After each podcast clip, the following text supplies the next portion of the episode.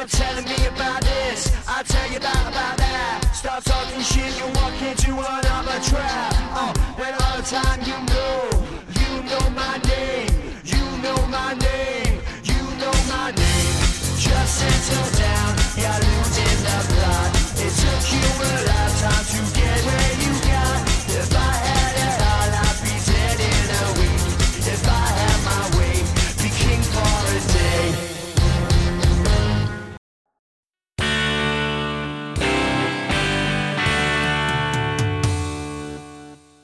Welcome to episode 50 of the Prestige Performance Podcast. This morning, I'm absolutely privileged to be joined by the Rio 2016 Paralympic champion.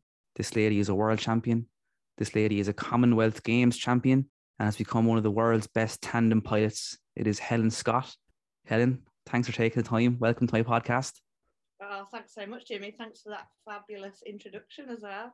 Well, the records speak for themselves. That must be some buzz when people describe you as world champion It, yeah, definitely. I think you know when you're sort of involved in sport day to day and you're around like you know people who have you know the greatest Olympians of all time, greatest Paralympians of all time. I think you sort of you become quite um not numb to it, but I guess you forget sort of how amazing these achievements are and recently I was I was doing a talk at an old um, PE teacher's new school. He's the um, deputy head now, and he gave me a similar introduction to you did, and it sort of reminded me like, oh wow, like over all these years, like I guess I've done some pretty cool stuff, kind of thing. And as I say, it's not something that we discuss day to day. We just sort of crack on with training and and racing and get on with it um, and have a great time, but we don't actually often get chance to reflect on yeah what we've done and what we've achieved. I'm curious to ask. I've been really fortunate to speak to a number of athletes, and some of them have said to me that they often forget to enjoy the process because they're so, you know, they're so stuck into their training. They're so, I suppose, it's all about the outcome. They're they're looking for the win. I'm wondering, is that something you can relate to? Do you forget to enjoy the process sometimes?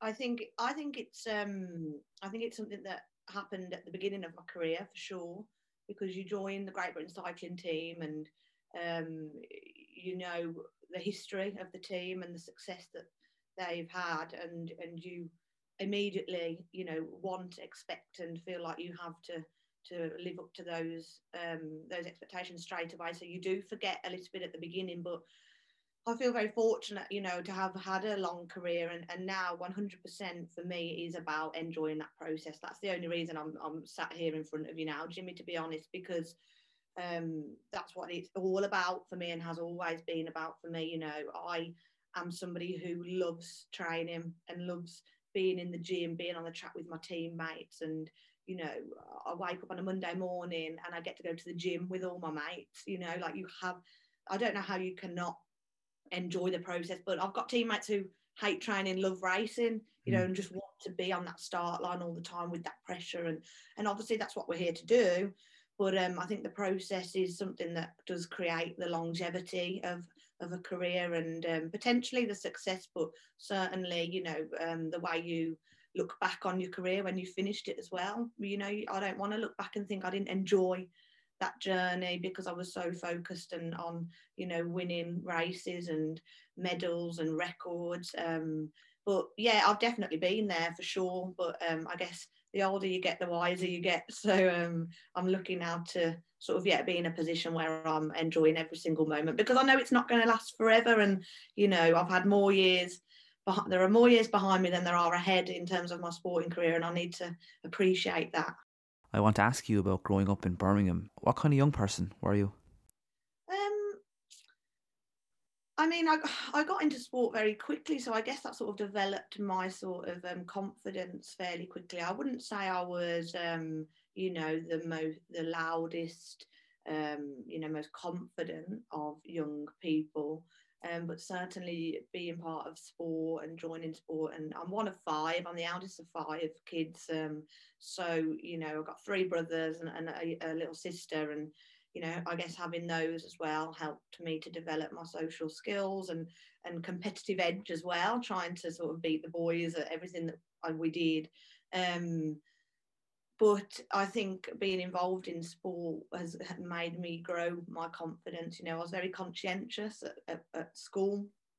I always wanted to do well, and I remember I forgot my homework one day. That sort of old excuse, and I genuinely forgot it, and you know I felt sick with you know worry about telling the teacher I'd forgotten it, kind of thing. So I know that you know I. Uh, yeah, I was very conscientious and I didn't want to sort of let anybody down. Um, and then, as I say, you know, sport sort of helped me grow as a person and develop the skills to sort of work with people and yeah be more confident in who i am how did you get involved in cycling? What age did you join your cycling club? I was about 10 or 11 i think. Um, very lucky to sort of have moved to an area where there was a local athletics and cycling club Halesowen um, just south of birmingham. Um, and I think, you know, it was as simple as I mean, I've got so many teammates with like amazing stories about how they got into sports. And when I tell my story, you know, it's pretty standard in terms of I liked riding my bike. My parents took me down to the local club, and sort of the rest is history, really. Um, you know, it is quite a niche sport, I guess. You know, if you're not close to an outdoor or indoor velodrome, it's harder to get involved into it. But as I say, my parents still live, you know, two minutes down the road from Halesowen Cycling Club. And um, yeah, I've been a member, uh, you know, since I was 10 or 11 years old. And at the time and, uh, and still now, it's, you know, it's a, it's a great cycling club for, for young riders. Um, when I joined, you know, um, there was I felt like there were hundreds of us, you know, and we'd go in convoy around the country, racing at different tracks. Um, so yeah, nothing spectacular really. I guess just as um, you know, as easy as it was for my brothers to get into football clubs. Um, and yeah, I just, as I say, I just loved riding my bike. My mom and dad wanted somewhere safe for me to be able to do that rather than on the roads around our house. Um, and yeah, just went down there. For our listeners who are unsure what exactly piloting a tandem involves, could you explain your role to them? Yeah, absolutely. So being a pilot on the tandem, I'm the um, able-bodied sighted rider on the front of the bike. Um, so I am obviously responsible for manoeuvring the bike around the track um, as safely as possible. Um, yeah, for steering, and yeah, I'm you know essentially the eyes of the bike. And uh, you know, people ask me, you know, do you have to pedal? What you know, what role do you play in that sense? And I explain that you know the the best athletes we both can be the faster that bike goes. So ultimately, you know, having ridden a solo bike for so long before I joined the tandem, it gave me quite a lot of great bike handling skills. So I I do generally ride the tandem as if it's my solo bike, you know, and I say as fast as we can both be, that bike will go as fast as um, as fast as we can we can take it. So um, yeah, a lot of synchronicity involved um, in terms of getting off the line together as a pair. Obviously, there's there's four legs to to to work with rather than just the two uh, and two people. So um, yeah, but it's my job to yeah steer, to guide, to get the bike out of the gate in a straight line. Um, uh, but the rest is sort of you know a 50-50 effort really you know in terms of um, riding the bike there's no difference to riding the solo as the tandem we both aim to to pedal as fast as we can you mentioned riding a solo there so you started university in 2008 you were then offered a place with the British Cycling Sprint Academy. How long did you stay in university for? I um I stayed for just a couple of weeks. I think I managed to do Freshers Week, and then I got this offer of uh, joining the program. Um, so yeah, I guess I enjoyed the best part of university life at that point. Um, but at that time, it wasn't feasible for me to be able to do both. And you know, I'd been working uh, for my whole sort of uh, you know, ever since I joined Halesowen and I guess to get onto that squad. So um, it was sort of a no-brainer um, decision for me, really, um, to move up to Manchester shortly after. One of my biggest gripes in life is that I'm getting that little bit older now. It's probably no longer acceptable for me to attend Freshers Week. I, I, I, as, as athletes, we tend to sort of make up our own, to be honest. So it doesn't really matter how old we are. If we've got a couple of weeks off training, we um we know where to where the best spots are now. Had you done a few trials before this with the academy?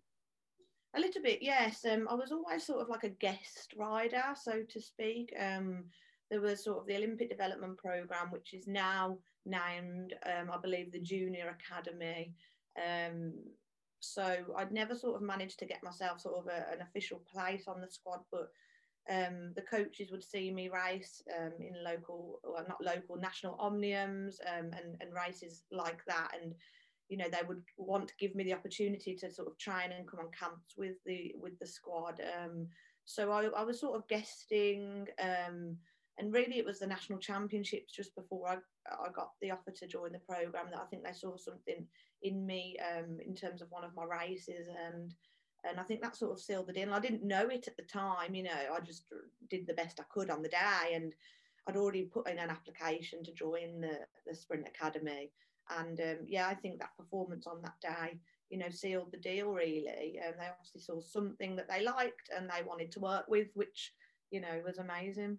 Can you give us an idea of the kinds of people you were training with at that time?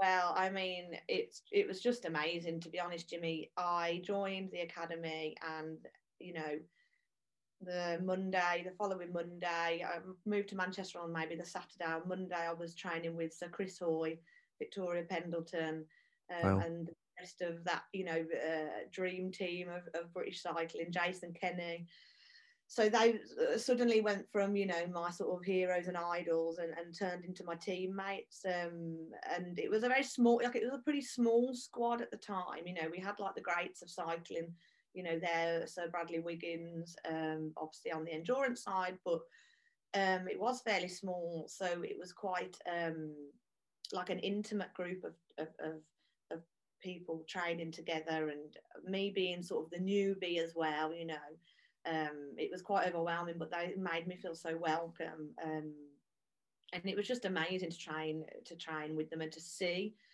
what they did day in day out and to watch them train and how hard they worked and you know we would train on the track four days a week together and you know, I'll never forget doing this one session at the end of the week on a Friday afternoon. Um, you know, absolutely wrecked from training all week, harder than I've ever done before, having moved up to Manchester and become full time. And you know, I'm, I'm sort of feeling like I'm crawling around the velodrome and I'm hearing Sir Chris Hoy cheering me on. You know, there's, there's simply nothing better than that as a young person. You know, um, living their dream, I mm. guess. Was it daunting a little bit? Oh yeah, absolutely. I mean, and and and don't forget, it was um, end of 2008, beginning of 2009 when I joined. So they'd all just come back from Beijing Olympics with, you know, all of these gold medals, and it was daunting because you know Vicky Pendleton was the one and only sprinter. She was Olympic champion, and then there were a, a few of us below, and of course the expectation was that we would then step up to sort of her level, which you know at the time and still it has been impossible for anybody to get to. Um, so it was daunting, but to be honest to me, I wasn't really thinking about that. I was thinking about like how amazing this was, you know, that I was wearing the same kit as these as these athletes that I'd watched on the TV for years and um, you know, I guess my main concerns were what am I gonna, how am I gonna cook myself dinner tonight? And I was also learning how to drive at the same time. So there was a lot of things going on in, in my head at that time, really. But the main thing was just so much excitement to be there, you know, to be at the home of British cycling and to call that my my job, you know. I'm wondering at that time as a young person, did you have to be more disciplined than say other young people in terms of going out, you know, going drinking, making sacrifices. Was that tough for you? I think you're right. Um, again, I think because I guess it depends what you expect, you know, when you join the program. Um, we are guided very well by the support team there. But of course, you know, we uh, initially were put into flats in a student area in Manchester. So you have, I don't know, 10, 12, 18 year old, you know, new new cyclists on the Great Britain cycling team put into a university sort of uh, environment, but not being able to join in, like you say, because we have to get up and perform at our best the next day and the next day and the next day. Um, and I don't know whether I was lucky um, or whether we were all just, just had the same sort of mindset, but we were pretty good, you know, and I think we got the balance quite well, you know. I think um, there were sacrifices to be made, you know, when we were seeing students going out all week, you know, and we couldn't. Um, but we made our own fun, you know. We were like a little squad ourselves, and we would do our own things, and we would, you know, have uh, box set nights and cooking nights together and cinema. And as much as it wasn't going out every night, um, we understood that, you know, this was the life we'd chosen kind of thing. And I think when it's your choice, it's not a sacrifice. And I don't really like that word because, you know, I look back on my career and I don't think, I, you know, yes, there has been, I guess, some sacrifice in terms of, you know, missing important events at times with family and friends. But um, as I say, we did get a good balance. You know, we were 18, 19 year old kids really, and we, we still went out, but it was just the right when was the right time, you know, when we weren't racing, when we'd maybe finished a, a race or, you know, we had a break. So yeah, I guess um, it was we were aware of it because we were surrounded by it, but you know, as I say, we'd all been sort of dreaming of having this opportunity since we were young. So I think we were none of us were sort of willing to sort of um, you know, ruin it by, you know, following what everybody else around us was doing. Jumping to now, uh, you're studying in Manchester, exercise and sports science. Do you enjoy it? I love it. It's it's extremely challenging, I must say. Um, but I absolutely, I do absolutely love it. it it's taken me a, a, good few years, um, and I'm nearly at the point of completion. But I wouldn't change it for the world. Um, I'm not a natural scientist, although I am very curious, having obviously been working with experts in this field for many years, um, which is part of the reason why I wanted to to do the course is to learn more. Um, you know, I do coach privately as well, so I wanted to be able to give a better service to my athletes too. Um, but yeah, I'm not a natural scientist, so it, it's definitely difficult for me. You know, if if there was an uh, if there was a degree on the Olympic and Paralympic Games, I'd I'd, uh, I'd switch over in a heartbeat. But unfortunately, this is as close as I can get for now. I'm wondering how, if at all, you applied it into your own training.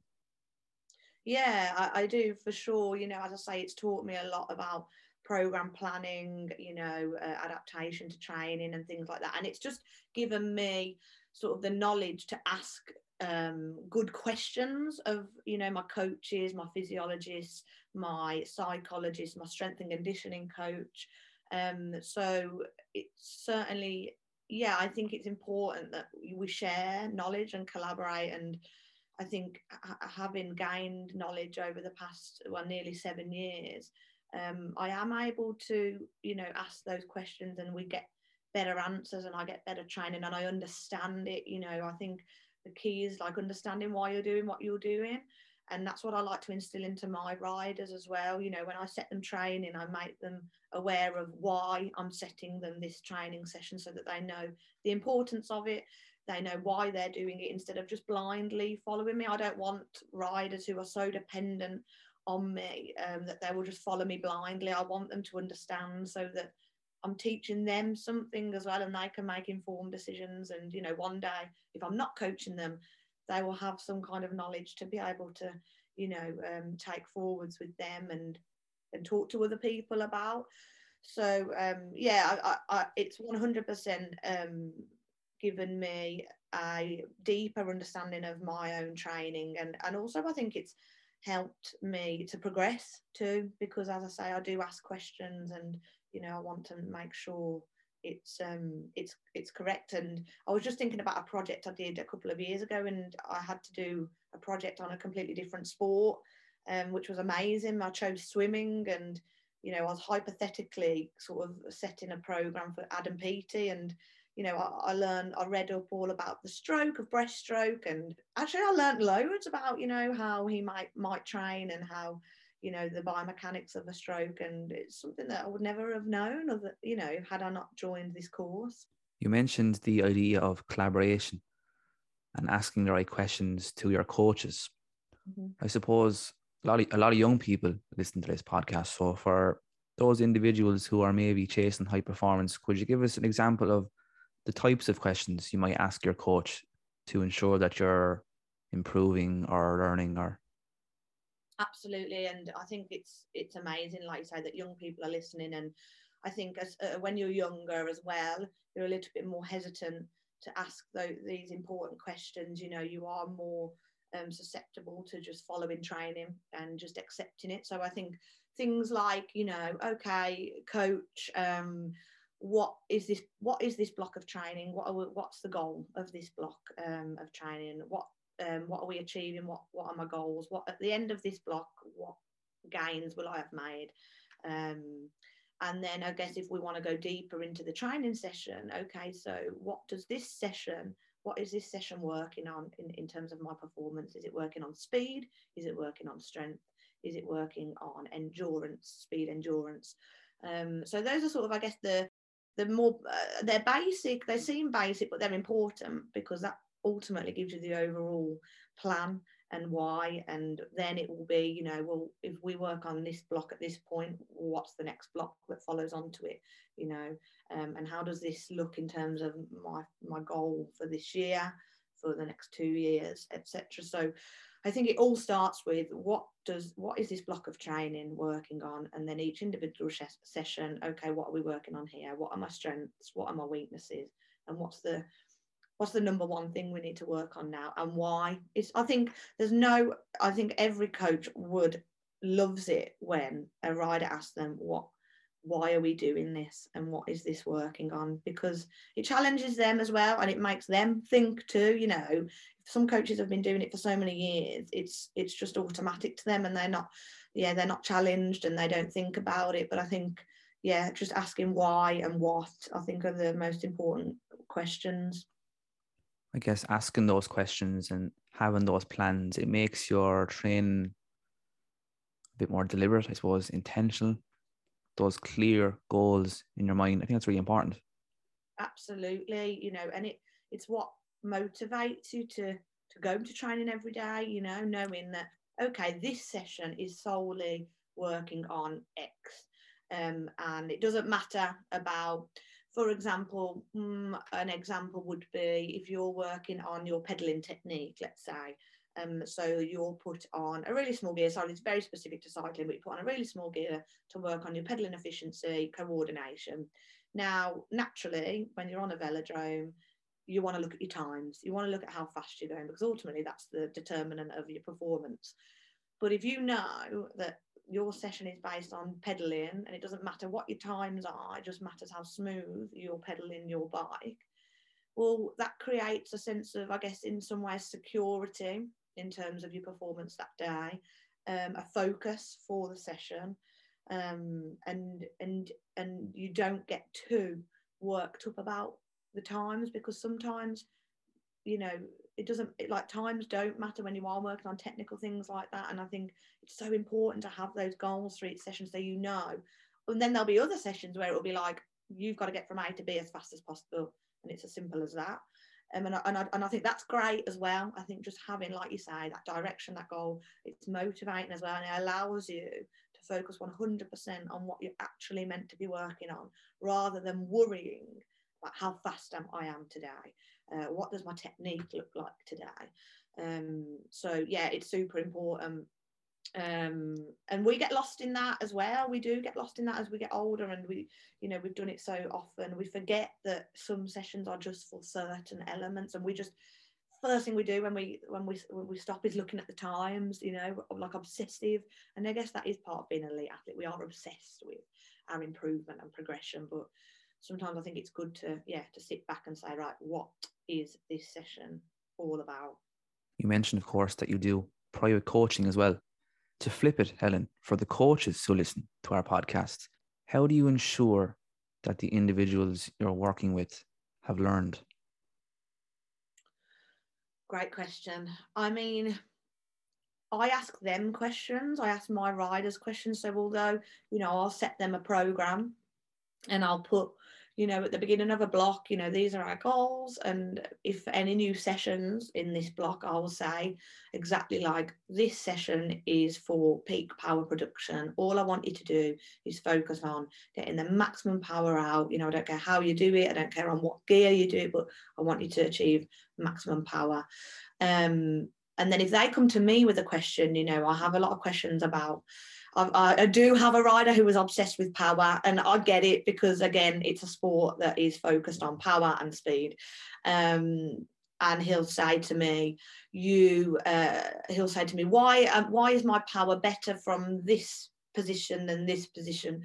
And you know I'll, I'll, give a bit of an explanation but i'll ask them. I'll say well what what why do you think you know why do you think it's like this? And we'll have a discussion about it. And and that's where the learning comes. It's being asked questions that they might not necessarily know but to get them thinking about it. And then and then they really truly understand it because then they've actually come up with the answer from a little bit of prompting from me. And you know i'm learning coaches are always learning too you know and when he asks these questions and when I throw them back to him, you know, we are learning together. And, you know, I'll get sent videos of te- technical points, standing starts and, you know, again, I'll throw it back and I'll say, right, you tell me what I'm seeing here. It's particularly great when they're doing match sprinting and keirin racing, tactical things. You know, I can say, okay, you've sent me this video and I've got some points, but what do you think I'm going to say? You know, and it gets them thinking and learning um, instead of just constantly giving them the answers you know. Um, it's hard to do you know because you want to help them and give them the answers yeah. and show them and guide them but i think it's also good that they're learning as well because um, that's been very powerful for me as an athlete and i want to pass that on. I think that's brilliant. The idea of asking questions in between breaks or whatever i think it makes them an active part of their own development rather than passive. Absolutely. Oh, 100%. You know, I've got riders who are of all ages, you know, um, and I've got people who come into the sport at, at an, old, an older age and, you know, the learning that happens, you know, it must be so um, like exciting for somebody to come into a sport a little bit later on in their lives and just to be learning these amazing things and like you say to be able to put you know to be actively you know um yeah like giving back and you know most of my riders me like are in finland so they're not even in this country. And you know it's just such an interesting um dynamic and relationship to have with people and amazing to see them c- competing and uh, being you know great members and developing the sport in that country as well. And and because of the relationship that I've built with them as well.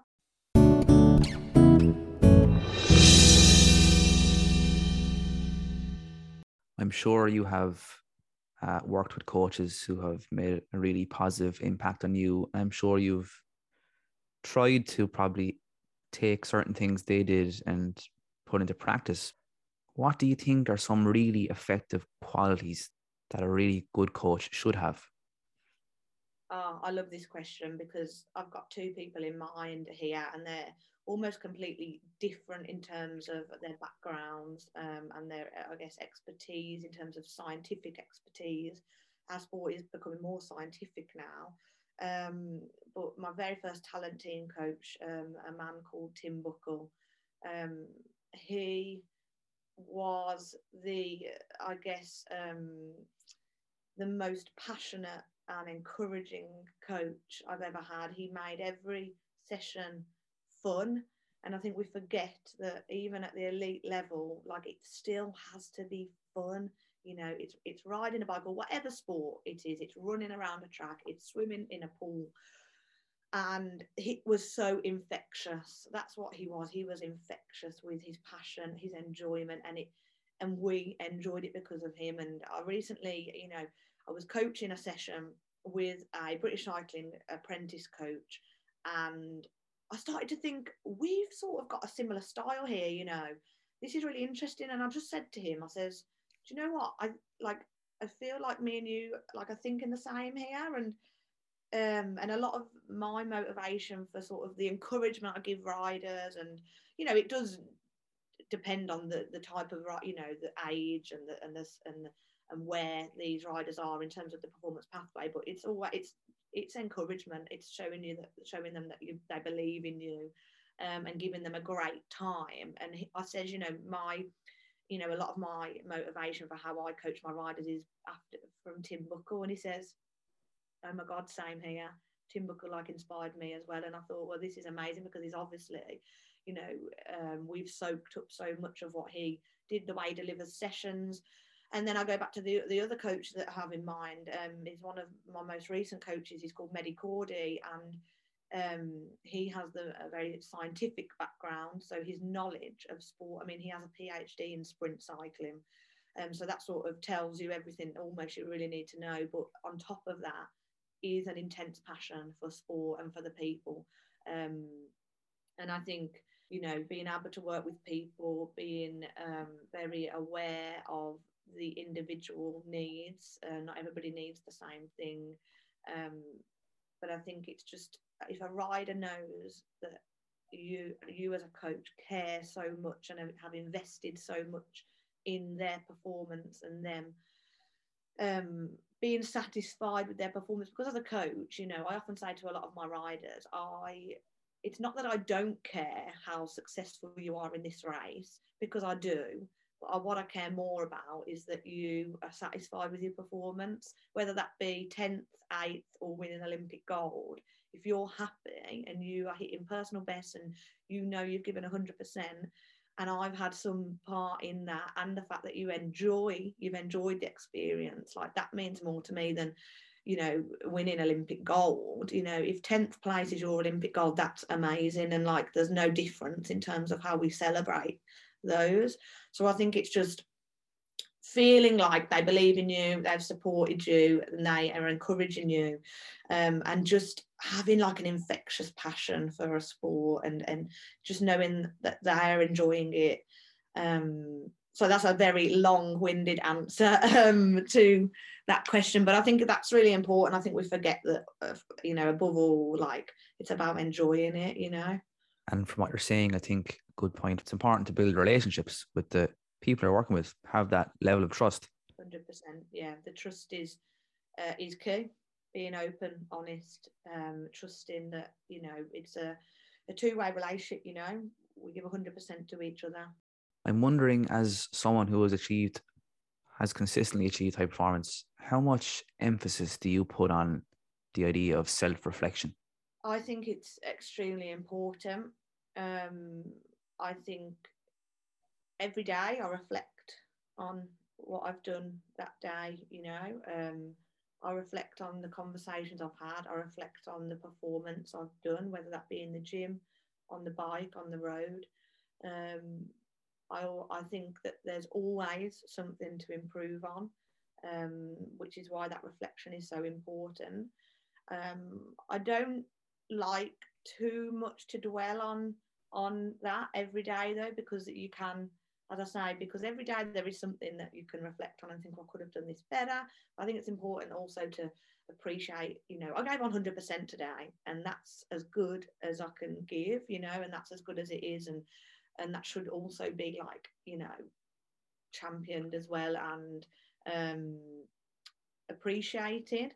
Um, but I think it's really important. I think reflection after races is particularly important, not just of the race itself, but of you know the way that you got to that race and the preparation that you had and i think it's especially important to reflect when you've had success because it's very easy when you win a race or um, to think everything was perfect you know because we won that means there was nothing we needed to change and we must do the same again.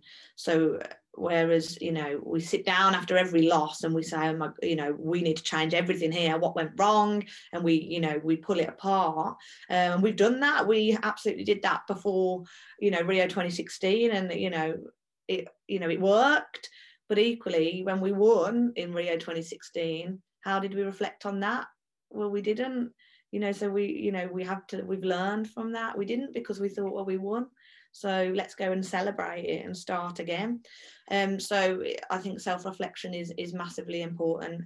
Um you know i i have i have lost sleep over days where i think i may have missed a rep in the gym or i had, didn't give 100% i think did i give 100% to that effort and it's crazy really. It's it's it's like like obsessive but i guess that's what being an elite athlete in some ways is sometimes all about. But i think it's important to reflect but also not to always dwell on it because i wouldn't recommend losing sleep over things. I think it's just you know i like to write down at the end of every day um, and it's not necessarily about my performance that day. Sometimes it is you know i'll write down five things at the end of every day and one is um, one thing that made me happy today. And often that will be, you know, did I get a one rep max in the gym? And if I have, it, that'll be my happiness for that day because it's important to me.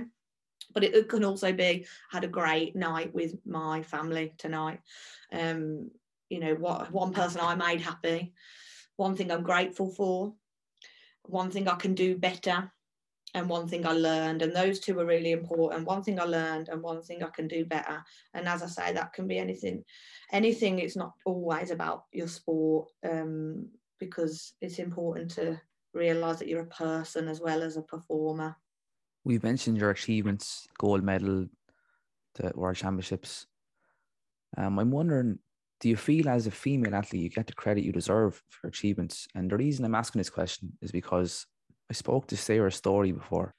She said people would often say to her, Are you still competing? They would think that she wasn't because the coverage was non existent, really. I'm wondering, is that is that something you can relate to?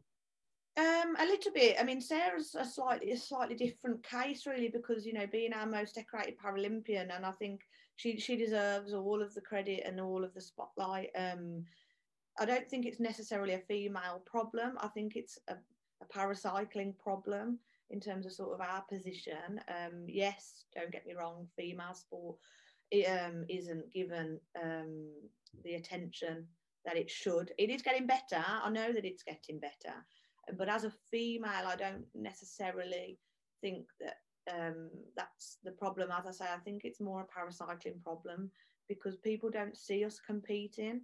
They see us um, once every four years at the Paralympic Games. And if we're lucky, and we are lucky as tandem riders, once every four years at the Commonwealth Games. Um, so then there's a little bit of buzz around it, of course, and at the Paralympics it's getting better and better, the coverage um, and the attention that we get.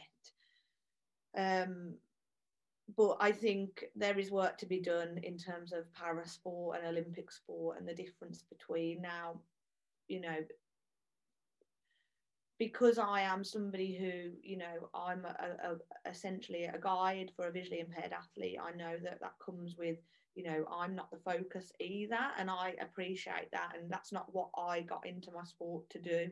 I got into my sport to be the best I could be and to enjoy my life w- with it um, and give 100%. Um, but I think you know, those of our teammates, such as the likes of Sarah Storey and Jodie Cundy, you know, don't receive the attention they should um, and uh, about um, on how fantastic they are as athletes. And, and that goes for all of my Paralympic teammates, really. So there's a change that needs to happen there uh, more so than just as, as a female. I think um, parasport just needs more coverage. You know, we have, there are World Cups, road World Cups throughout every year um, for the endurance team. There are world championships in both road and track. As I say, we've got Commonwealth Games, and none of it is televised, you know, in the way that our able bodied counterparts um, have the privilege of, you know. So um, that needs to change first. Um, and then we might see, you know, we, we, might be having a completely different conversation. Um, but I think in terms of, you know, being in our bubble in cycling, I feel the respect that we get as athletes is is mutual from all of our teammates. Um, but obviously the wider public are, are, unable to give us that because they like you say they don't know we're, we're competing until the paralympics comes around every four years. Um, i want to ask you about a time you achieved high performance. When you're preparing for your performance mentally what are you trying to achieve? Yeah rio's a really good rio is an amazing example because that was something that we that is the most meticulous we have been in terms of our preparation for an event. Mentally what we were trying to achieve. I remember sitting on the start line in rio 2016 before the kilometre time trial and it was the calmest i've ever felt on a start line in my life. And the reason for that is because it wasn't that i wasn't you know ready for it and hyped for it. It was just i felt a sense of calm because I knew I was 100% ready. And the reason why I was 100% ready is because I knew I'd done everything I possibly could to get to that start line in the best shape possible. And I think if there's anything I would say to any athlete, it would be to make your preparation so good and so faultless. You know that phrase, leave no stone unturned. So that when you step onto the start line, you know that there's nothing you else you could have done to get to that start line. And then, well, what will be will be then because you know you're going to give 100%. And if you win the race, great. And if you don't, well, you know there was nothing more you could do. And I think mentally, that is the be all and end all because, you know, there are nerves, you know, men, you know, you want to win a course, you know, this is why we do it. We want to win. But as long as you know that you've done everything possible, you can sleep at night, you know. If we had stepped onto that line five months earlier, Jimmy, we were at the World Championships in Italy, and I knew we hadn't, you know, we hadn't worked hard enough for that World Championships. Whether it's because in the back of our mind we were had the Paralympic Games that year, but nobody wants to lose their world title five months before the Paralympic Games. You know, that was a big hit to us. And but what was so what was so difficult was that I knew we'd we'd cruised up to that race and it was our own fault that we lost. And that's what I couldn't sleep at night over. And that's why we did what we had to do before Rio to put us on that line. You know, if we'd have not won that day, I think I'd still have celebrated because I knew that we'd we'd given everything. So, like mentally to achieve that, I think to know you've given absolutely everything. There was nothing more you could have done, and and that's something that Sophie and I, before Sophie retired, we took into every race onwards from that point. Um, and that's and I believe honestly believe that's why we got faster and faster because within ourselves we were doing we knew we were doing everything we could. We always said to each other right whatever happens now is going to happen. We've done everything we can. And we knew that between us and that and i think that's so important. Brilliant. Do you have any mental frameworks for when things maybe aren't going so well? Any tricks to maybe bring yourself back to the present moment to ensure that it doesn't derail your whole performance?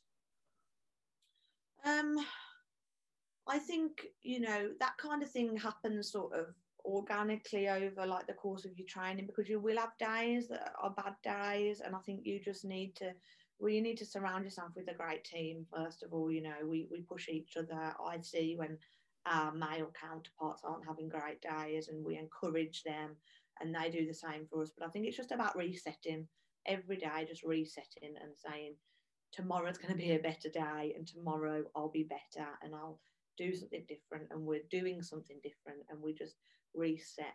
And it's just about not letting i guess a bad day define you. And i'm guilty of it you know it's not as you know it's it's easy to sort of encourage yourself when things are going great but it's not as easy when things are going badly. And only you you know you can put get all the help around you. But you know at the end of the day when you're lying in bed only you are thinking about you know that. And i'm so guilty of it um, in terms of sometimes I will I will sort of mull over and over a bad session and and and it's so difficult to pull yourself out of that. Um, but you do just have to start every day as like a fresh a fresh day. Um, and forget about that because that doesn't define you. You're allowed to have bad days like you are. And I guess that's maybe that's what I'm trying to say is just uh, telling yourself, you know, we are allowed to have bad days. I don't like that.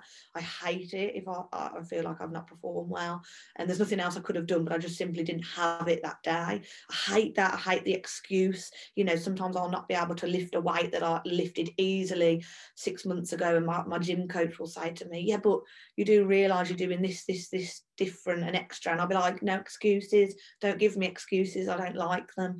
But you do have to be kind to yourself sometimes and think, yeah, okay, um, I get it, and you know, we'll move on tomorrow.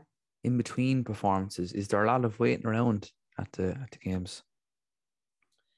There's so much. There is so so much. Um, I mean, we're lucky in that you know we have two events sort of two days apart, but you know the kilo is a one a one ride event so there's no sort of like rounds and things like that. Um but i guess in some ways that makes it worse because you know that you're just preparing for like one one shot kind of thing and you know when you get to a games or a world championships like everything's done for you as well so like you don't have to do your mechanics anymore you don't even have to make your own water bottle look kind of thing so like there's so much waiting around and letting people do things for you that you can't help but sort of think about what's to come, worry about what's to come, get excited about what's to come.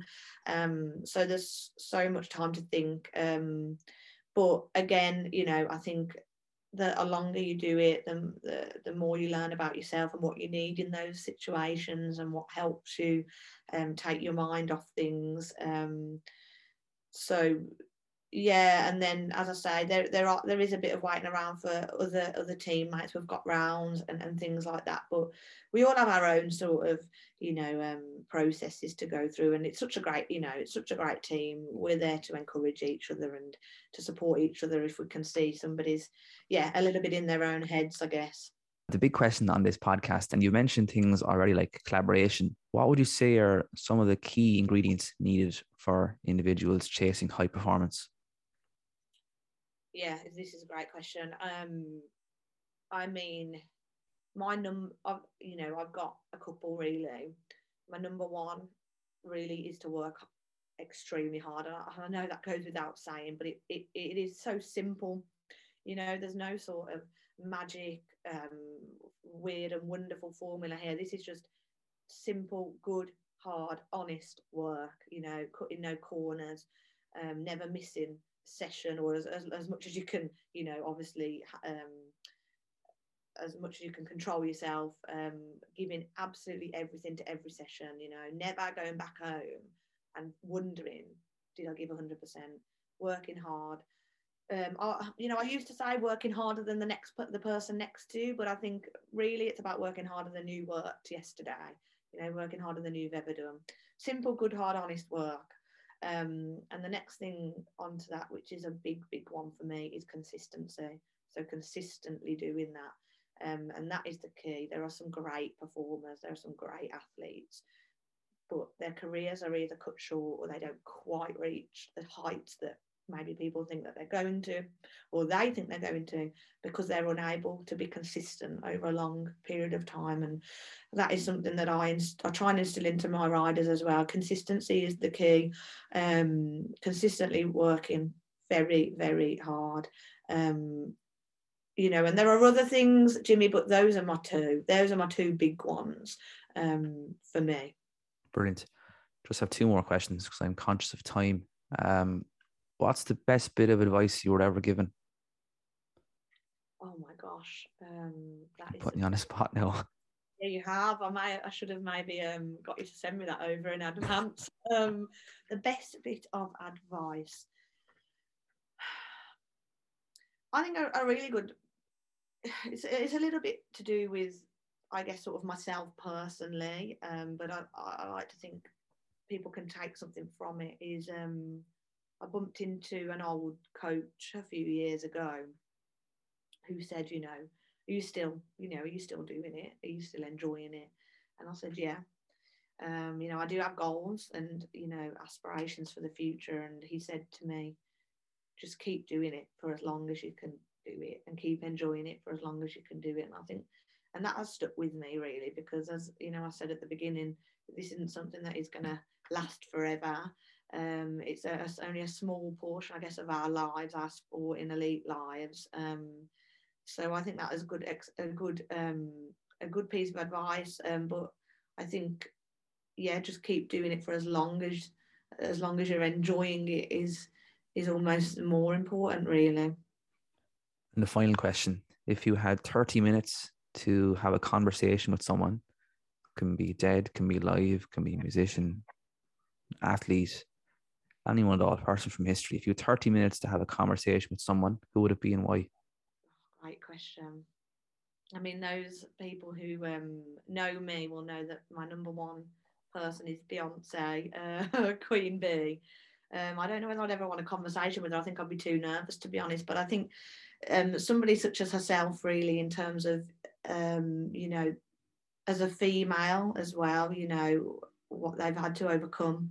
Um, how she's got to where she's got. You know, we see the performer, we see the sort of the the final product, but you know, we don't often get to see what work goes into it and, and what they've had to overcome to get there and just how other people have gone about achieving excellence in a different you know we're sport she's more entertainment um so i think yeah i'm i'm so interested in how others go about you know achieving their own excellence whether that be in business sport arts music um so yeah let's stick with the beyonce i think i think uh you mentioned a minute ago the big thing for you, one of the big things for you is work ethic.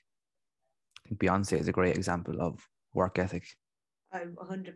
I mean, anyone, you know, can see that, well, she's meticulous, isn't she? She's a perfectionist and, uh, you know, she she performed at Coachella a few years ago, and there was a, you know, you saw a little bit into the background of her work, and I think she just had her two twins not long before, and the work, and you see behind the scenes, and um, as I say, you know, people think, oh, these celebrities, they, you know, everybody gets it done for them. They just get done for them. But goodness me, I mean, watching her perform and knowing what goes on in the background, she's worked her whole life. You know, she worked since she was, you know, a teenager at her craft and is still going now. And I think, you know, yes, you know, there is luck in everything, isn't there? There's luck in all of our lives and how we get to the places. But I think ultimately, you don't get to these heights without working for it um, especially knowing you know her background and and other people's backgrounds that were not privileged backgrounds either.